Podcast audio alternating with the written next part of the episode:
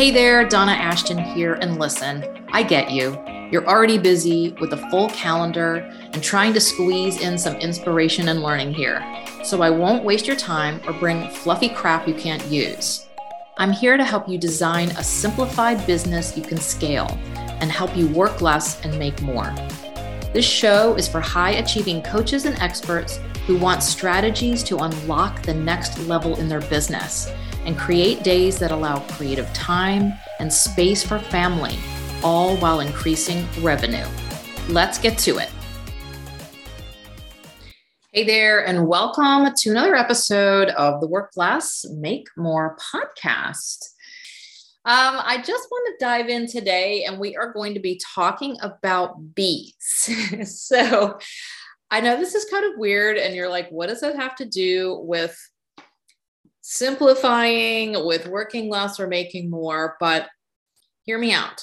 So I was doing some research. I don't know why I started saying, like, I don't want you to be the worker bee in your business. I want you to be the queen bee. So that's really what this theme of this podcast is about.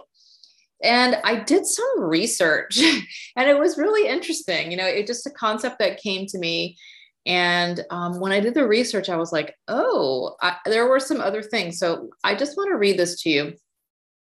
So, worker honeybees are the largest population within a colony. And worker bees are entirely female.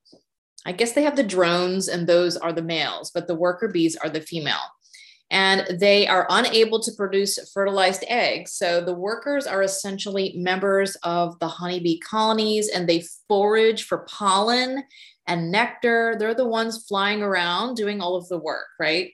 They get the nectar, they go onto the trees and the flowers and sometimes fly, you know, half a mile or I'm not sure how far they fly, but they can go all around. And then they also tend to the queens and the drones they feed the larva, they ventilate the hive, defend the nest if other predators come around, and perform other tasks to preserve their survival of the colony. So when I was reading this, I'm like, this just seems like a business entrepreneur mom. That's what it sounded like to me. All these little moms, right, who are busy taking care of their business, doing all of the things, feeding their babies, taking care of their husbands, you know, um, going out and getting food when needed, running the business, and just doing all of the things. And then I saw this the average lifespan of worker bees is approximately six weeks. So I was like, okay. So the drones are only there to fertilize the queen, and they, I guess that is their only job, and they live a short time. Now, if we look at that and think about the worker bee and what they're doing, and now let's look at what the queens do, right? The queen, there's one queen to a colony and queens are only members of a colony. They're the only ones able to lay fertilized eggs. An egg laying queen is important in establishing a strong honeybee colony and is capable of producing up to 2,000 eggs within a single day. Now, that is some serious leverage there. That's getting the work done quickly. She's capable of living up to five years but only maybe um, producing eggs for two to three years. So the queen is the one that everyone is is serving, right? The drones are fertilizing, the workers are bringing food and taking care of her young. I mean, she is her only job is to lay the eggs and that's what keeps the colony together, right? She's like the leader she's the CEO of the colony, you guys. She's the one who is, is leading the way. She's the one who is the visionary for the colony if they have to move to a different place. She is the one deciding how many, you know, babies should be eggs are laid and you know it's all about her and she makes those big decisions but she is not the one who is feeding the the babies and taking care of all of that like she has the worker bees. And i i mean i i think we already kind of know that right? If you know anything at all about bees. But what really spoke to me was their lifespan. And i thought so much about the parallels between worker bees and you know women in business who are hustling and doing all of the things right? These worker bees live about six weeks. And why? Because they're probably just run out of energy and just like burn themselves out, right? Like that's what they're there to do. And then there's another one to take its place, right? The queen bee is harder to replace who and is around for years in the colony, leading and doing all of the things to keep the, you know, the hive together and and all of that. So i just it was not really comical but i was kind of like wow i had no idea that the difference in the time that these two bees will live i'm just picturing this queen bee sitting on her little throne and all of the worker bees are bringing her the pollen and they're making all the honey and feeding her while she eats her bonbons and sits around all day with her drones, whatever. But seriously, I think this is a really good um, comparison into how we may run our business or how you may be currently running your business. I don't want you to be the worker bee. And I think what happens is that we only know what we know. And as we try to build our business, you know, we're just bootstrapping it and we're just kind of hoofing along with, you know, the best that we know. And maybe we get some advice here and there. And we try different things to see what's working. And we don't really know where it's all going. And this is just from experience of running two businesses, really more than that, three businesses, but two online businesses. And having like sometimes we start here and we have no idea where it's going to end up. And then looking back, we can see that all of the things that we have done and all the things we have learned has got us to this point. But what happens when we get to that point is you're still a worker bee, right? You're not, you don't suddenly become a queen because you make a certain amount of money or, um, you know, are in business a certain amount of years or, or whatever. Um, you've got to promote yourself to becoming the queen. And I want you to become the queen of your business and really fill that role as the queen and CEO of your business. And it's it's impossible to do this if you are the worker bee. I mean, there's just no way around it. And um, I know there are probably things out there. I'm thinking of books right now that are similar to going about this. Think of uh, the E Myth revised um, and it has nothing to do with bees, but I'm thinking about, and it's been years since I've read that now, where, you know, um, he talks about, um, you know, being the worker versus the manager or the owner of the business and running the business, right? There's a difference between working in the business and working on the business. And I think many times people come into their business like, I'm a really good graphic designer. So I'm going to start a graphic design business. I'm a really good um, you know, listener, a life coach. So I'm going to run a life coach business, or I'm really good at working out and losing weight. So I'm going to start a health coach business or whatever. And once they get going with that, they realize that not only do they have to have the skills of, you know, the health coach or the late weight loss or the graphic design, but they have to know how to run a business. They have to market, they have to get clients, they have to have the vision and ideas to move their business forward. And that's a separate skill set, right? That's something totally different. You can be a great graphic designer, but not know anything about running a business or how to market your business. If you just know you're you're really an expert at this. So somewhere along the way, you start to develop some CEO skills or managing skills or that sort of um, you know owner type skills, the the queen bee. But if you're still busy doing all of the things as the worker bee, there's just no way you can you can't fill both roles. It's just too hard. And though we do for a while try that, we're mostly in worker bee mode because we are still, you know, out there doing all the hustle on social media and networking, trying to get clients, talking to people on the phone, then signing people up and then doing the onboarding and then actually delivering the coaching or the projects or the graphic design designs. Like you're actually doing the work. And it's really hard to step back and be that queen bee that you need to be to take a look and see what's working in your business, what's not working in your business, what do you need to do next? How do we streamline? How do we make things run better in this hive if you're just running around like, you know, the doggy paddling to try to stay, you know, you keep your head above water.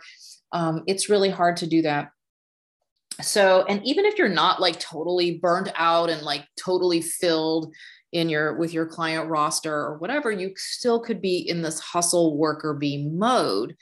And i think that you know there are different phases of business. And of course in the beginning this is sort of a necessary thing to do. You don't just start your business usually unless you have a lot of cash flow you know just hiring assistants and just sitting around waiting for the clients to come in uh, you know because you've hired a marketing firm to to find clients and all of that. Like it comes later on when you can't you know when you you can't grow anymore when you get to this place where what you were doing is no longer serving you. And that's really where i'm talking about right now. When you kind of get to that place of um, I can't continue to move forward. Like what I've been doing got me here, got me to this six figure mark or close to six figures or right over six figures. But if I want to scale up to a quarter of a million, half a million, a million dollars in business, I have to do things different. I have to shift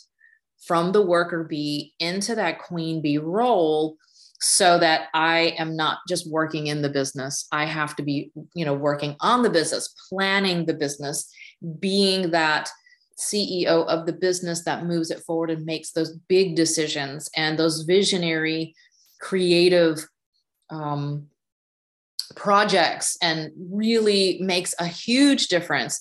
So while the worker bee makes a difference and i'm sure each one is very valued going and getting the nectar and bringing it back the pollen and all of that.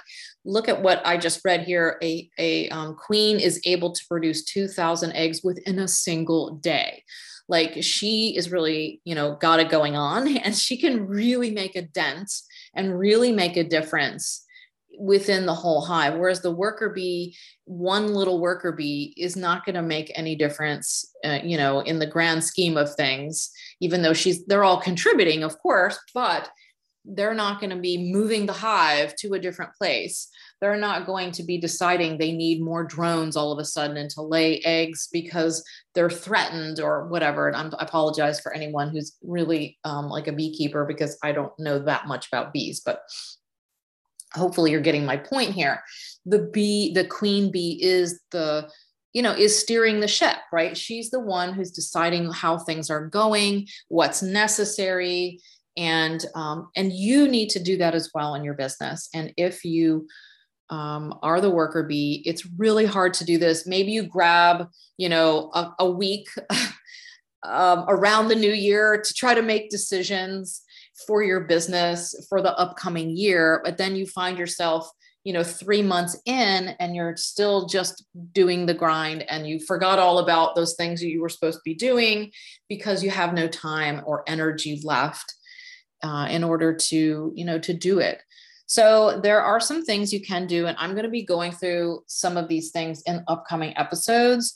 Um, grab the e-myth revisited and um, the e-myth is a great book if you have never read it to kind of start you know giving you a little bit of um, you know i remember when i read this and it was years ago.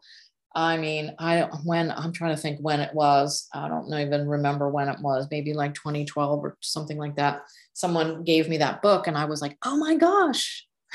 Wow I, I really needed like at the time i was kind of a worker bee you know just doing the thing but um, then I realized that there is a position that I would rather be in. And that is like, a, I am a visionary. So being the CEO and, and having the ideas, I was kind of doing both. And it's, it's hard to do that. So that's a great resource um, for you there. If you haven't already read that, I would recommend. I'm sure there are other books out there. Um, but right here i just want you to you know decide now if you want to finally move from being worker bee into queen bee because it's a decision we make.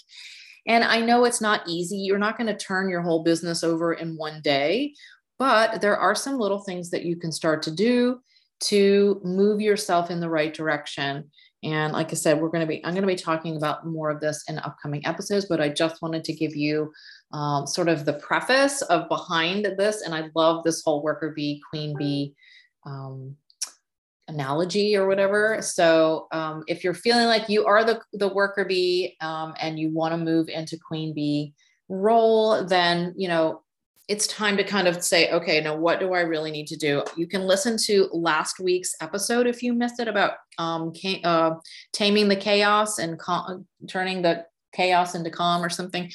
And I did give some instructions on like how to t- take a look at where you are right now, like assessing where you currently are, what is the big problem.